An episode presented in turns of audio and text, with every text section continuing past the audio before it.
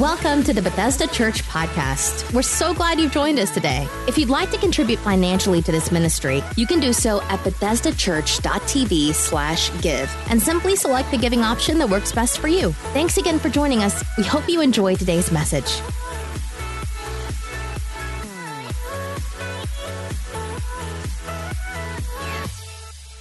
Thank you so much for your giving. Uh, this is week number two of Dirty Money. Come on, say Dirty Money. I see those smiles.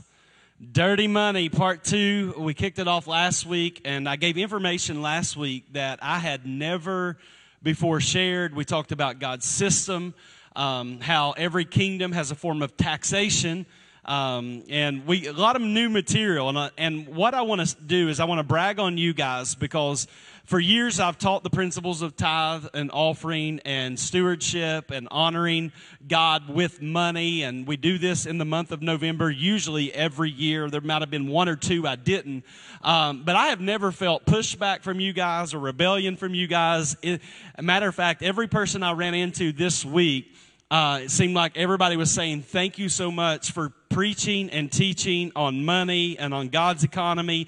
And so I just want to brag on you guys um, instead of, because a lot of pastors don't have that. There's a lot of pushback, a lot of resistance, and a lot of controversy over the subject. But can you give yourselves a hand that you guys are mature believers? Come on, somebody. Mature believers understand that doing it God's way is uh, really, really instrumental in our discipleship process. And so Um, as I prayed about this message, I thought I was going to call it something different, but I just, in prayer and in my study time, I just kept hearing the, the word increase, the word increase over and over. And so I just want to prophesy to you that increase is coming to this house and increase is coming to your house. If you receive it, go ahead and give God a praise right now if you believe that increase is coming. Now, some of y'all are like, I don't know about all this. This is... You know, a religious mindset will keep you from receiving, but you got to understand God owns it all. And can I just say, he's gaudy. He's got streets of gold and gates of pearl and a sea of glass, and we worried about how we going to pay the light bill. God owns it all.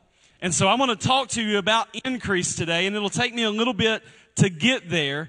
Uh, but I do believe that increase is coming to this house, but it's also coming to your house. The definition of dirty money is gaining money through illegal activity. That's kind of a street definition of dirty money.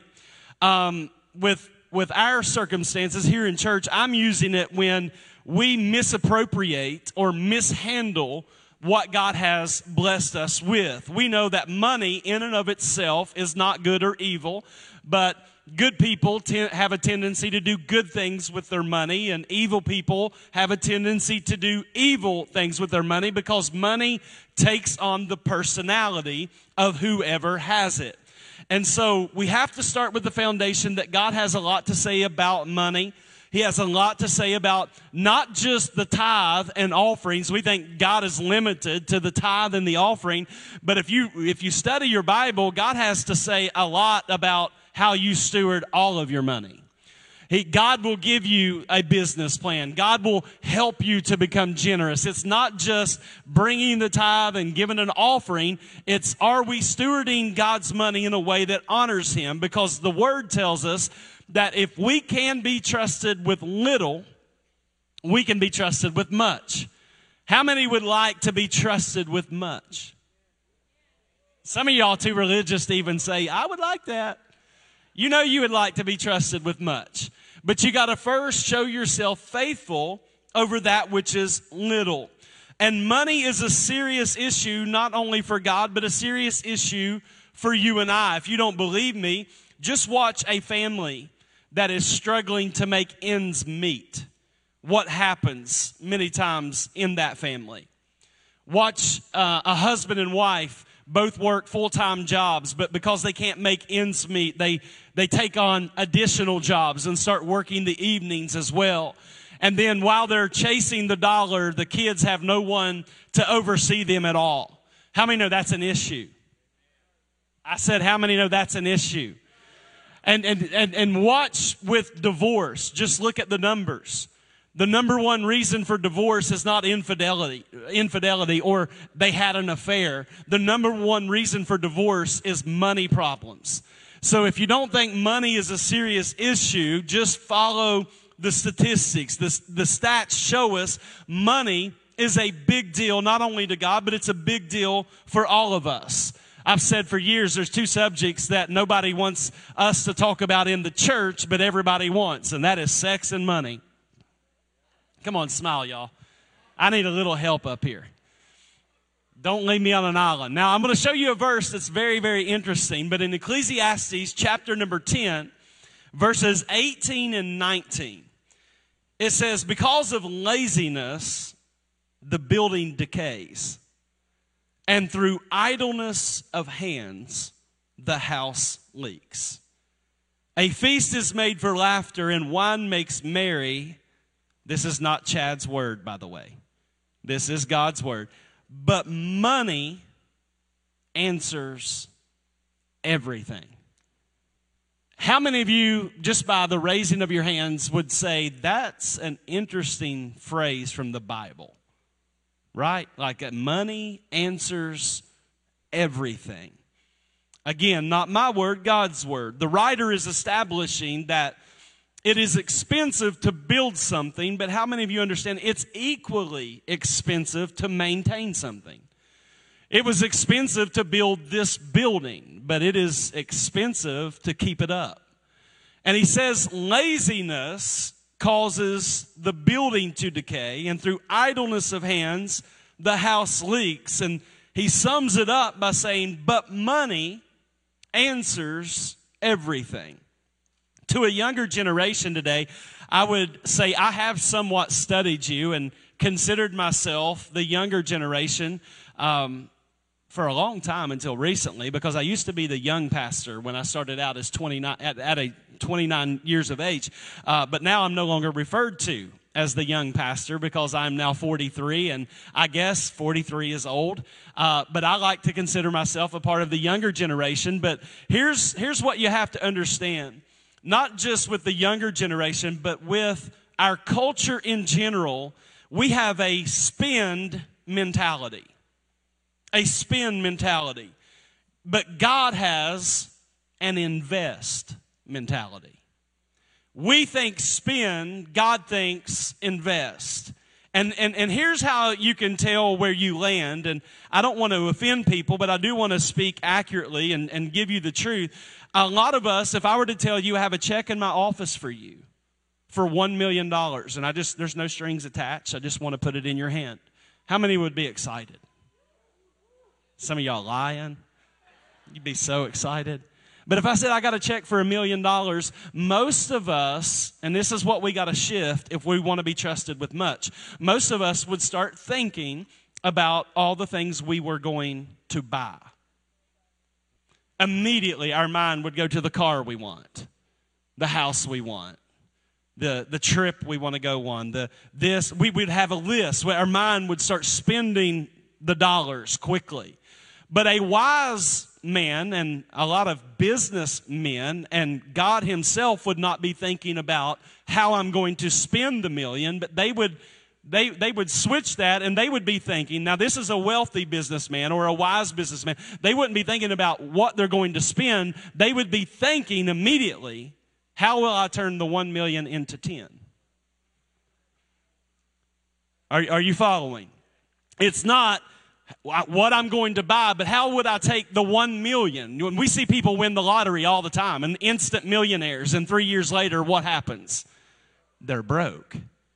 Because poverty is not about money. Poverty is about mindset. So even if you give me five million dollars, if I have a poverty mindset and a spending mindset and a taking mindset, in a few years, I'm going to be broke again. And I'm going to need you to give me a handout again, because nothing in my life will shift until my thinking shifts.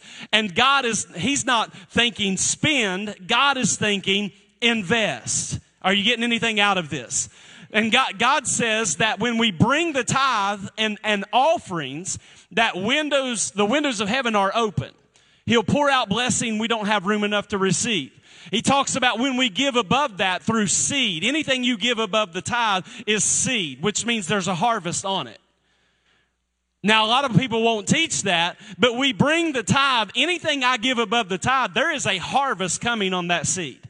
There is no way I can put seed in the ground if I'm a tither that God is not going to produce a harvest on that. And Jesus said some will get thirty, some will get sixty, and some will get a hundredfold return. But he did add a little disclaimer for all those that say, I'll take the hundredfold, like I want the hundredfold. He said the hundredfold return comes with persecution. I find that interesting. Like I can, I can bless you thirty, sixty, one hundred times over, but if you walk in that hundredfold blessing, there's going to come some persecution. I think what that means is it's going to be a fight. I think what that means is, is sometimes people will have an opinion. How many of some people like you until you get blessed? Listen, if you can't celebrate somebody else's blessing, you ain't ready, baby. You got to be able to clap and praise the Lord over somebody else paying their mortgage off.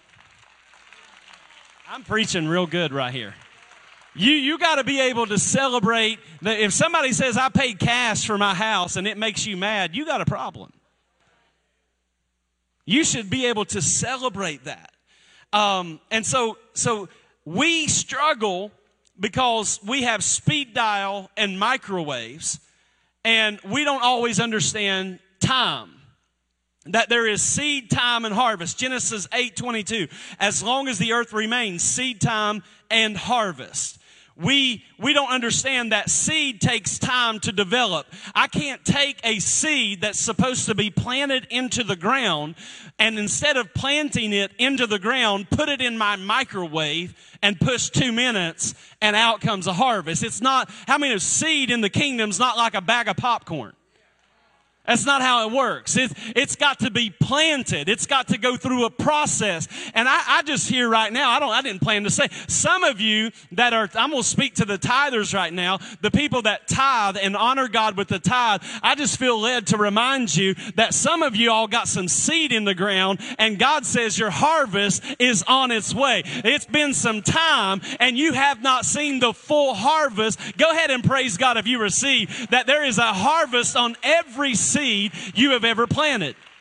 I'm thankful that God has set his kingdom in the local church up like a garden that when I plant into it, there is a return on it. And sometimes the return is, you know, God blesses me, but sometimes the return for me is good enough when I see cancer being healed, when I see kidney failure being healed, when I see lost people being saved and marriages being put back together. How many know that's a return right there on seed? So we got we, we got to understand there's seed, there's time, and there's harvest. Um, and even on, there, there, there are biblical laws that govern everything.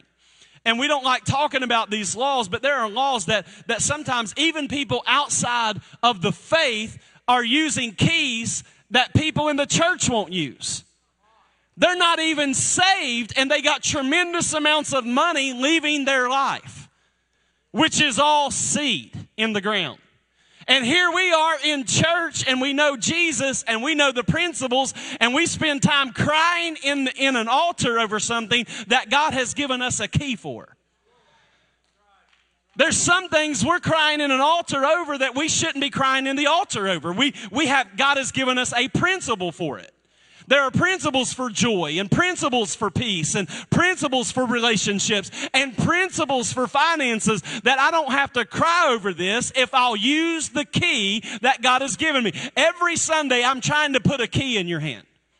And here's the what, what you got to understand about locked doors or closed doors when and God has given you keys to the kingdom to unlock. There are doors to this church that I have keys to.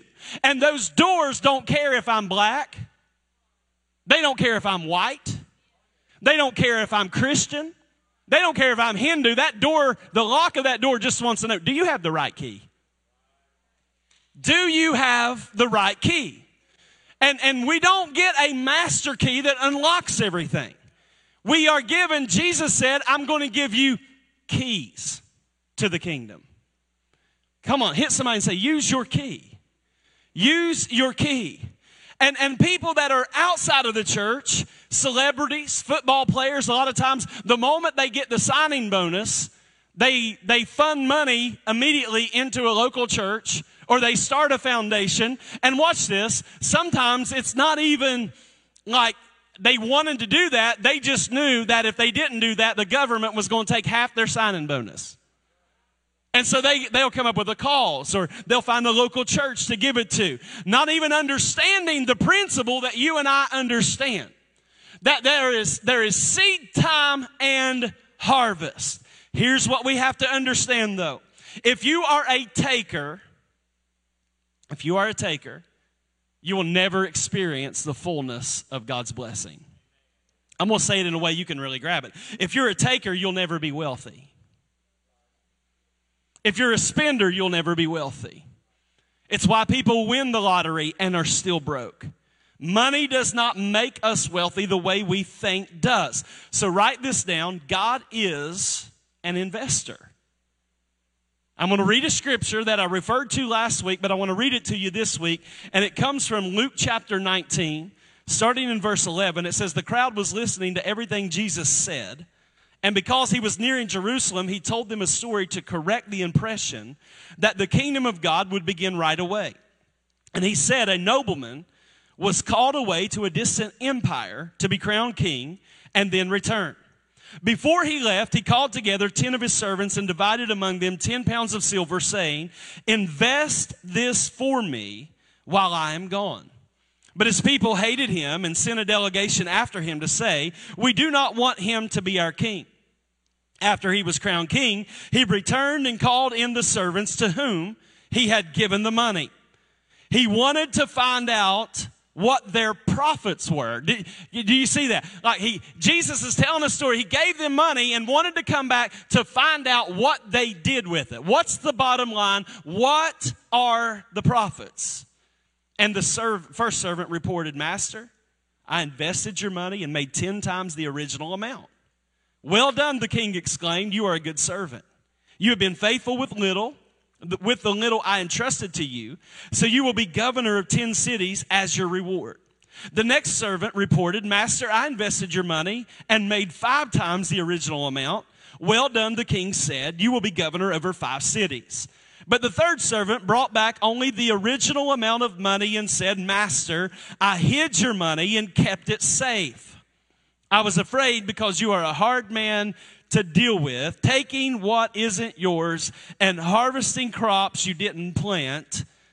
You wicked servant, the king roared. Your own words condemn you. If you knew that I'm a hard man who takes what isn't mine and harvests crops I didn't plant, why didn't you deposit my money in the bank? At least I could have gotten some interest on it. Then turning to the others standing nearby, the king ordered, take the money from this servant and give it to the one who has ten pounds. This is where the religious people are like, I don't like this, Jesus. But Master, they said, he already has ten pounds. Yes, the king replied, and to those who use well what they are given, even more will be given.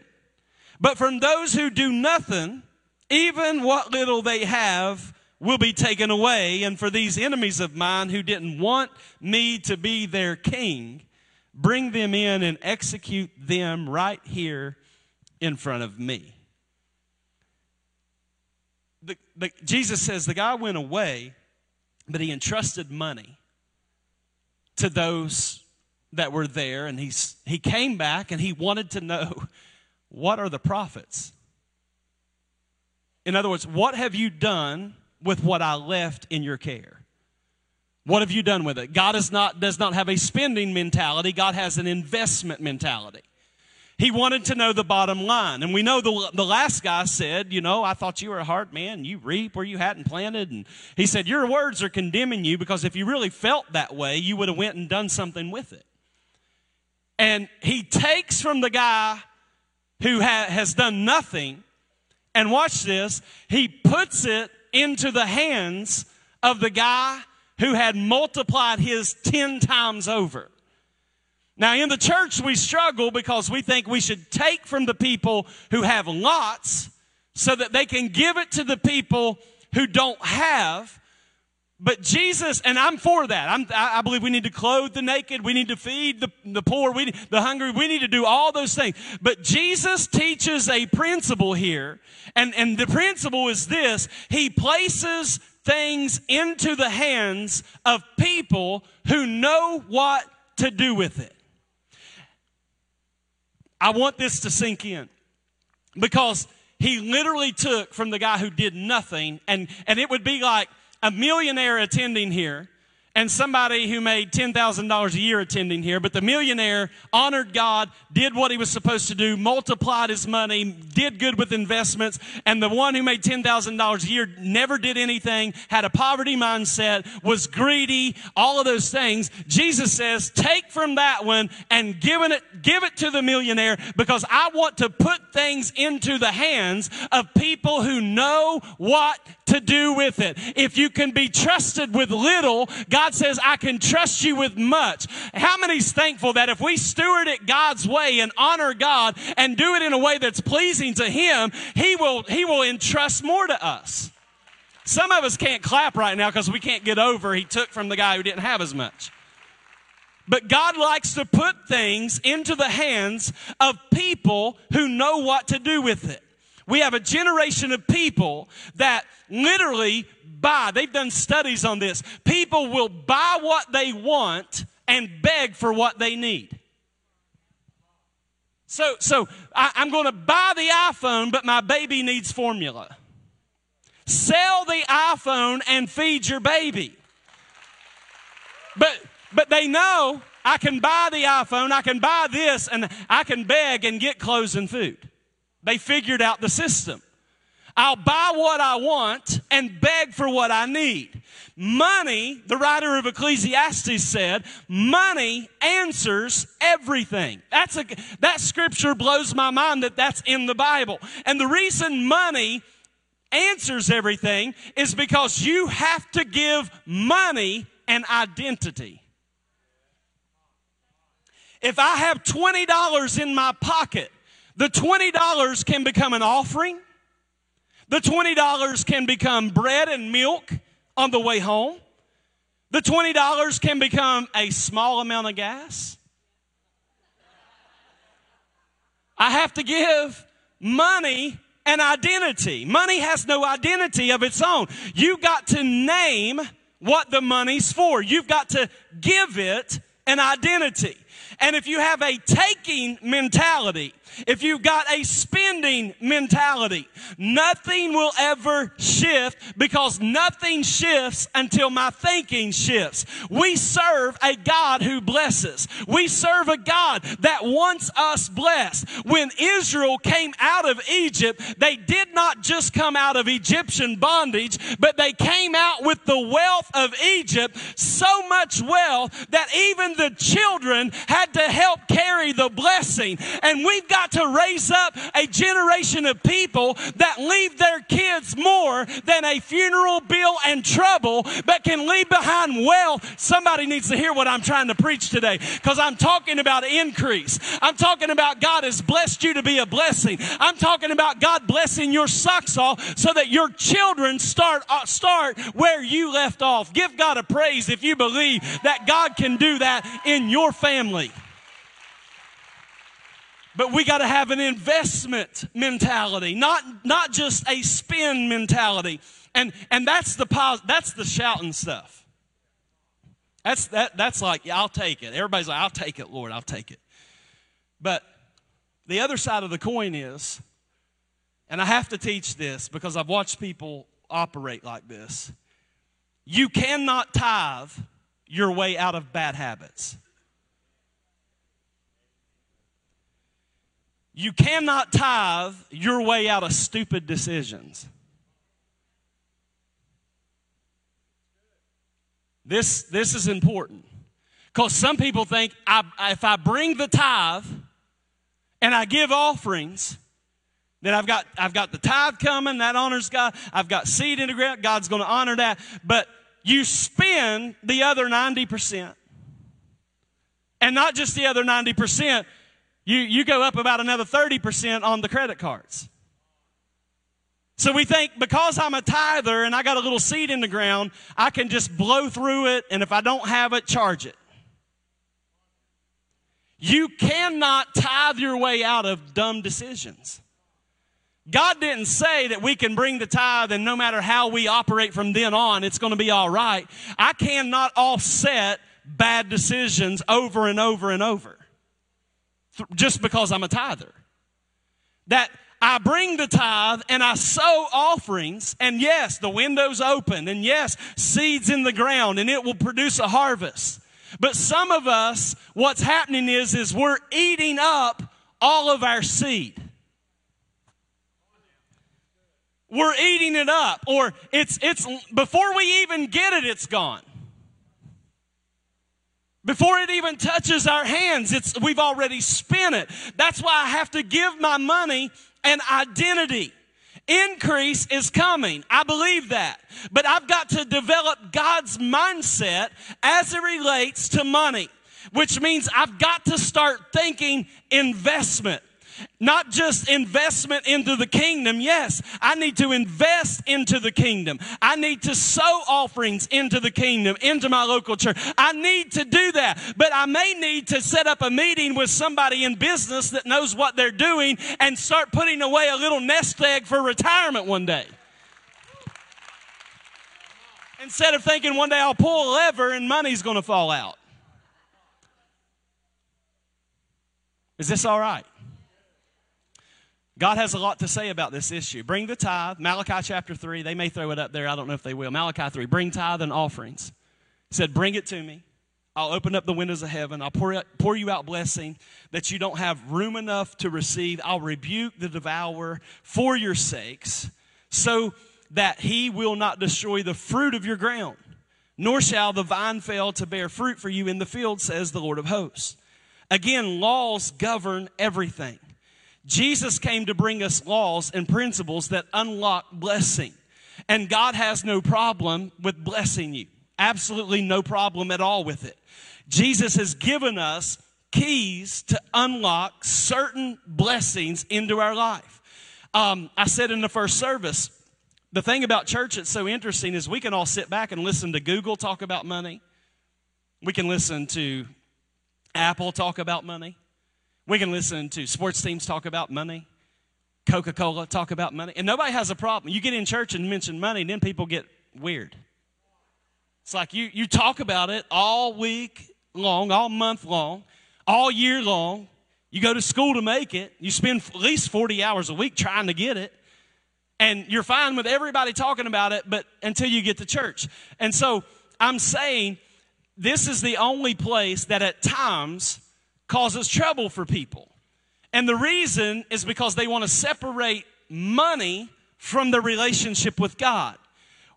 And the whole message last week, your heart and your money are in the same place. Where your treasure is, there your heart will be also. If you, if you uh, follow the money trail in my life, I'm going to go ahead and tell you what you'll find. You'll find what's important to me. You'll find what I value. If you were to look at what I spend money on, you would determine he loves his kids. Because I'm going to be honest, my kids get a large portion of the pie. Come on, parents, give me an amen. Right? They get a large portion. P K will tell you, they get a large portion of the pie. Um, you would find out that I do play golf. I used to play a lot, but now it's like once a month. And if you live in West Virginia, it's not even really once a month because how many of golf's out the window right now? I don't like playing in twenty degrees. No fun at all. I want to wear shorts. Not fun this time of year. You would find out I like to play golf. You would find out about me that I love this church because a large portion of the pie goes right back into the church. You would find out I enjoy fine dining. Some of y'all like, you, you, you're like, I, well, I want to go hunting all week, and that's great. Praise the Lord. Have fun in the woods. Um, but you want to find me, maybe on a Friday night at the livery. That's where I'll be. Like that's, that's what you're going to find because the money shows what I value. I don't value hunting. You're not going to see he spent two thousand dollars on a hunting week. I've never spent that. There's not, nothing wrong with that. I'm just saying you're not going to. How many know if you follow the money, you find out what people value, what's important to them, what, what they think about. Our money and our heart is in the same place. God addressed the people in, in the book of Malachi. You have to get the context. This is the last book of the Old Covenant. And God is addressing his people knowing that he's not going to speak again for four hundred fifty years. How many know that's a long time of silence?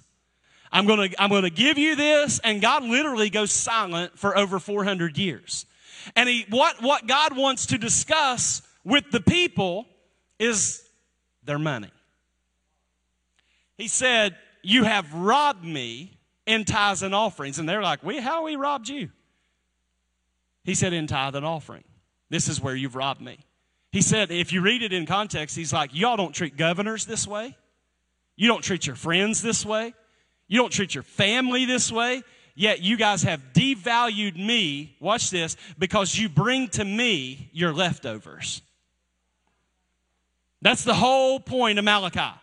You bring to me, you, get, you do whatever you want to do, and if there's something left, you bring it to me. And he said, I'm sick of it. He said, and I want you, he said, repent. And repentance, guys, is not saying I'm sorry. That's, that may be a part of it, but repentance goes beyond I'm sorry. Repentance means I'm going to start doing what I should have been doing all along. That's what repentance is.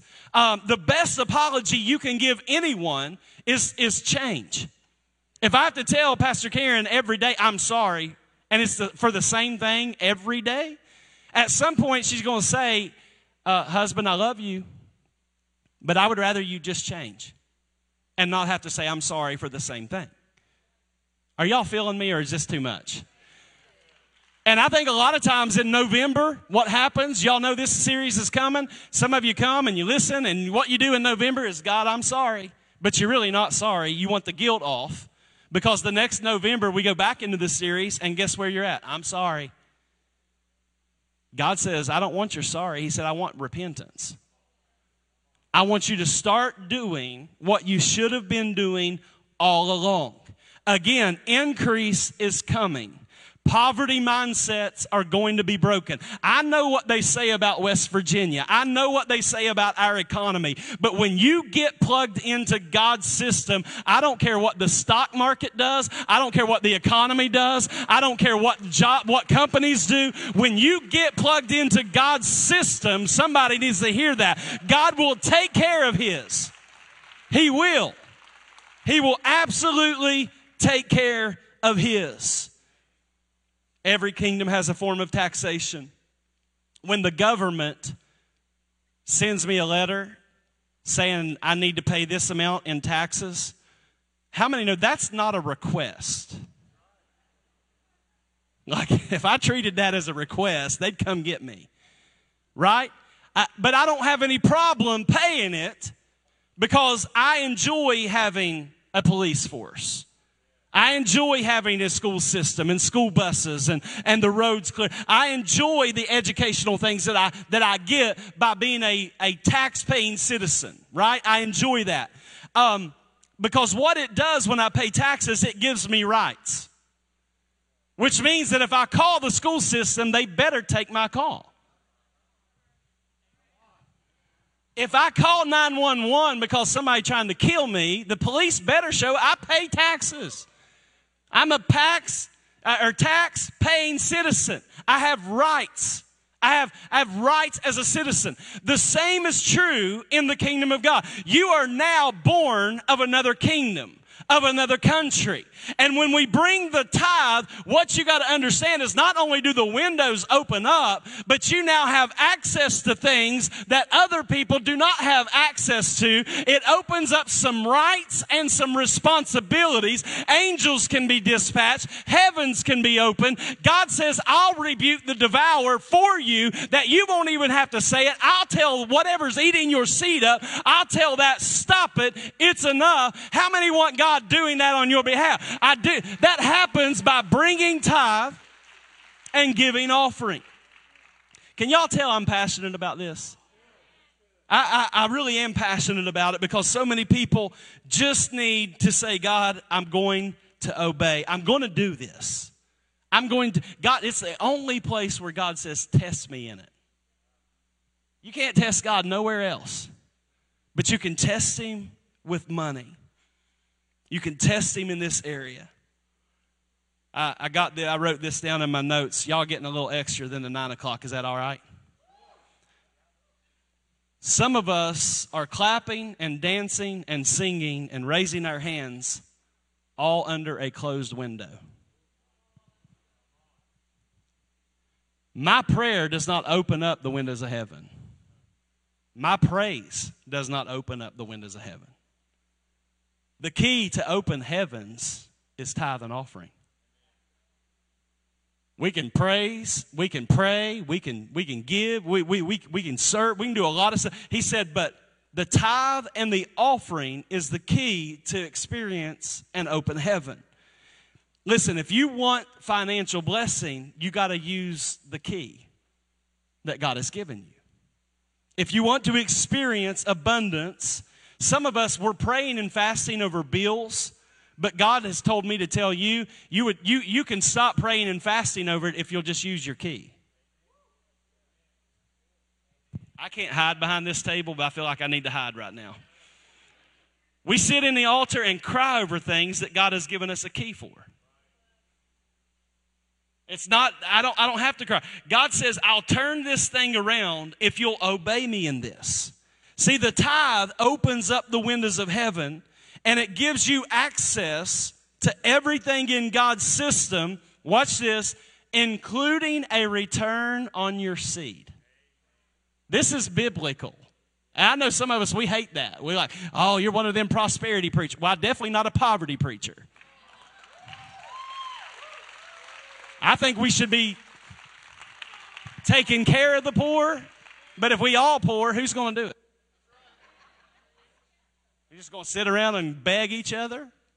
Hey, can I have your lollipop? I'm starving. We need some blessed folk. We need some people that are not afraid to take God at his word, that are not afraid to obey and bring it to him. Watch this, as P K said, with a good heart. I'm glad when I get to tithe. I'm glad when God speaks to me about a seed offering. I, I get excited when God speaks to me about those things because I know there is blessing on the other side of it. God is literally saying that when you bring the tithe, if you study this out, I don't have time to unpack it all. But when he says, I'll rebuke the devourer, the devourer means seed eater. Whatever's eating up all your seed, God said, I'm going to rebuke it. I'll stop whatever's eating up your seed. And the tithe, if you study this out, you'll learn the tithe actually waters your seed. That it is a covenant protector. That when I'm a tither, and then I give. Listen, when you bring the tithe, that, that's a covenant thing. But when I give on top of the tithe, my tithe actually waters the seed that I sow, which means it's protected. The Bible says that when we sow seed, that the enemy comes immediately to snatch it, to keep it from producing. But God says if you're a tither and you plant seed, I'll rebuke the seed eater. It's protected, and every time you plant seed, there's a harvest on it. Some of us, we have a good heart because the tithe, how many, let, let me, let me do some math with y'all. If I make five hundred dollars this week, what's the tithe? Like three of you said fifty. The rest of you are like, I need the next sermon. The tithe is fifty bucks. But some of us, we have a good heart, and so what we say is, you know, God, I can't afford the fifty, so I'm, I'm just going to start with the ten. Well, if you brought the ten, that's, you did it from a good place, but how many know the ten is not the tithe, it's an offering. But watch this, because you're not a tither, it's an unprotected offering. See, that's what the Holy Spirit showed me this week, is that a lot of times people, even out of a good heart, wanting to start, but because they're not a tither, every seed they sow is unprotected. But if I'm a tither and sow, my seed is now protected and produces a harvest. I need you to catch this Because a lot of times the enemy's the one saying you can't afford to tithe, because the truth is, the truth is, if you can't live off ninety percent, you can't live off one hundred, and God can do more with ninety than you ever thought about doing with one hundred. This is all right? Worship team better come and help me. Y'all get in place. I'm going to close with this. Stand with me today. When, we, when it comes to God's system and God's economy, when you become a believer, you gain access to God's kingdom. You are now a, listen, please catch this. You are a citizen of heaven. Your citizenship as a believer is in heaven. And things in heaven are much different than things in the earth. For instance, how many of you understand heaven is a place of peace? It's a place of joy. It's a place of wholeness. But Jesus taught us when you pray, pray thy kingdom come, thy will be. On earth as it is in heaven. You're now a citizen of the kingdom of heaven. This applies to your finances. You're entitled to God's economy. So much so that I want to share this story that's a powerful example. At the turn of the twentieth century, a guy by the name of Alexander Kerr gave his life to Jesus. He became a Christian, and in nineteen oh two, he read a book that was on God's financial promises. And he read the book, and it so moved him that Mister Kerr started tithing and adopting these principles, some of which I've taught you over the last couple of weeks. And he, he started tithing and giving, and in the same time period, he launched a business known as Kerr Glass Manufacturing. And it was based in San Francisco, and this business took off as he was doing the, the God principles and obeying God with, with his money and honoring God with it. But in nineteen oh six, San Francisco experienced a devastating earthquake.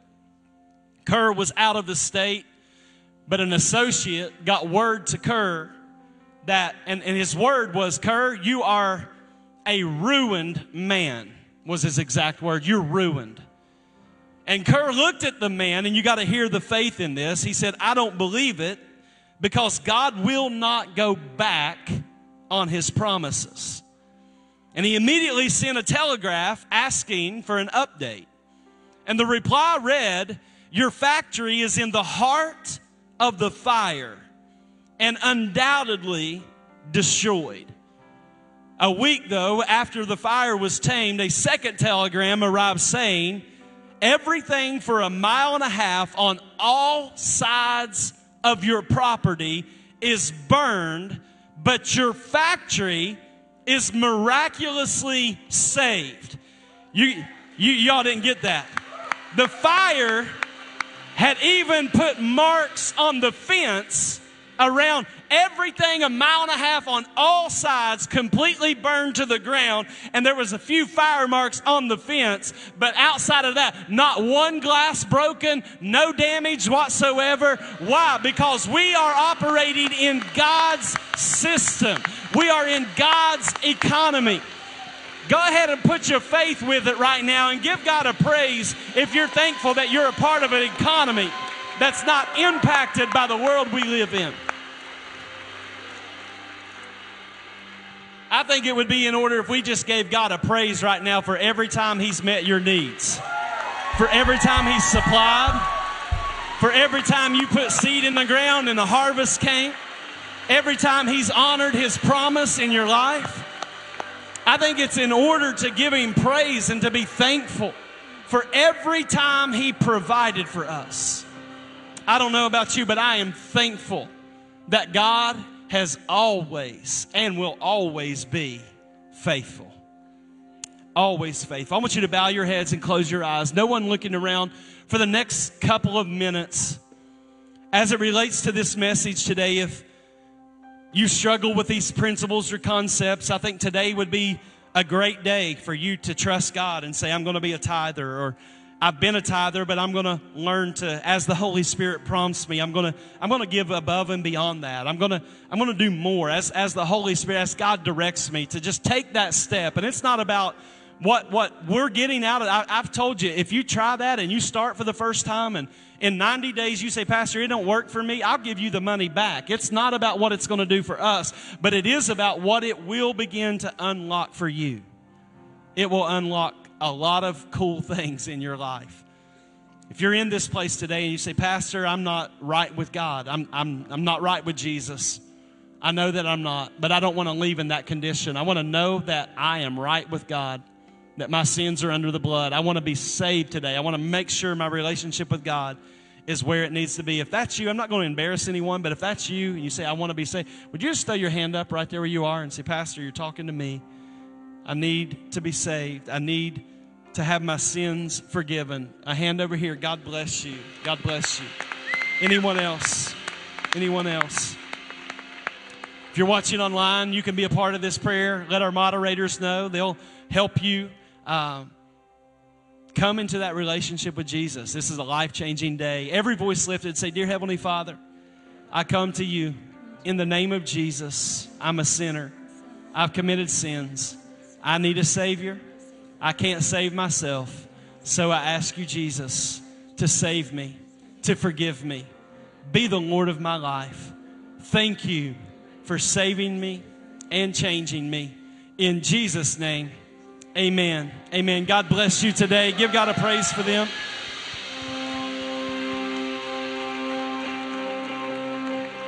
Prayer team, prayer team, go ahead and get in place. Staff, get in place. The altars are open. Don't leave without prayer today.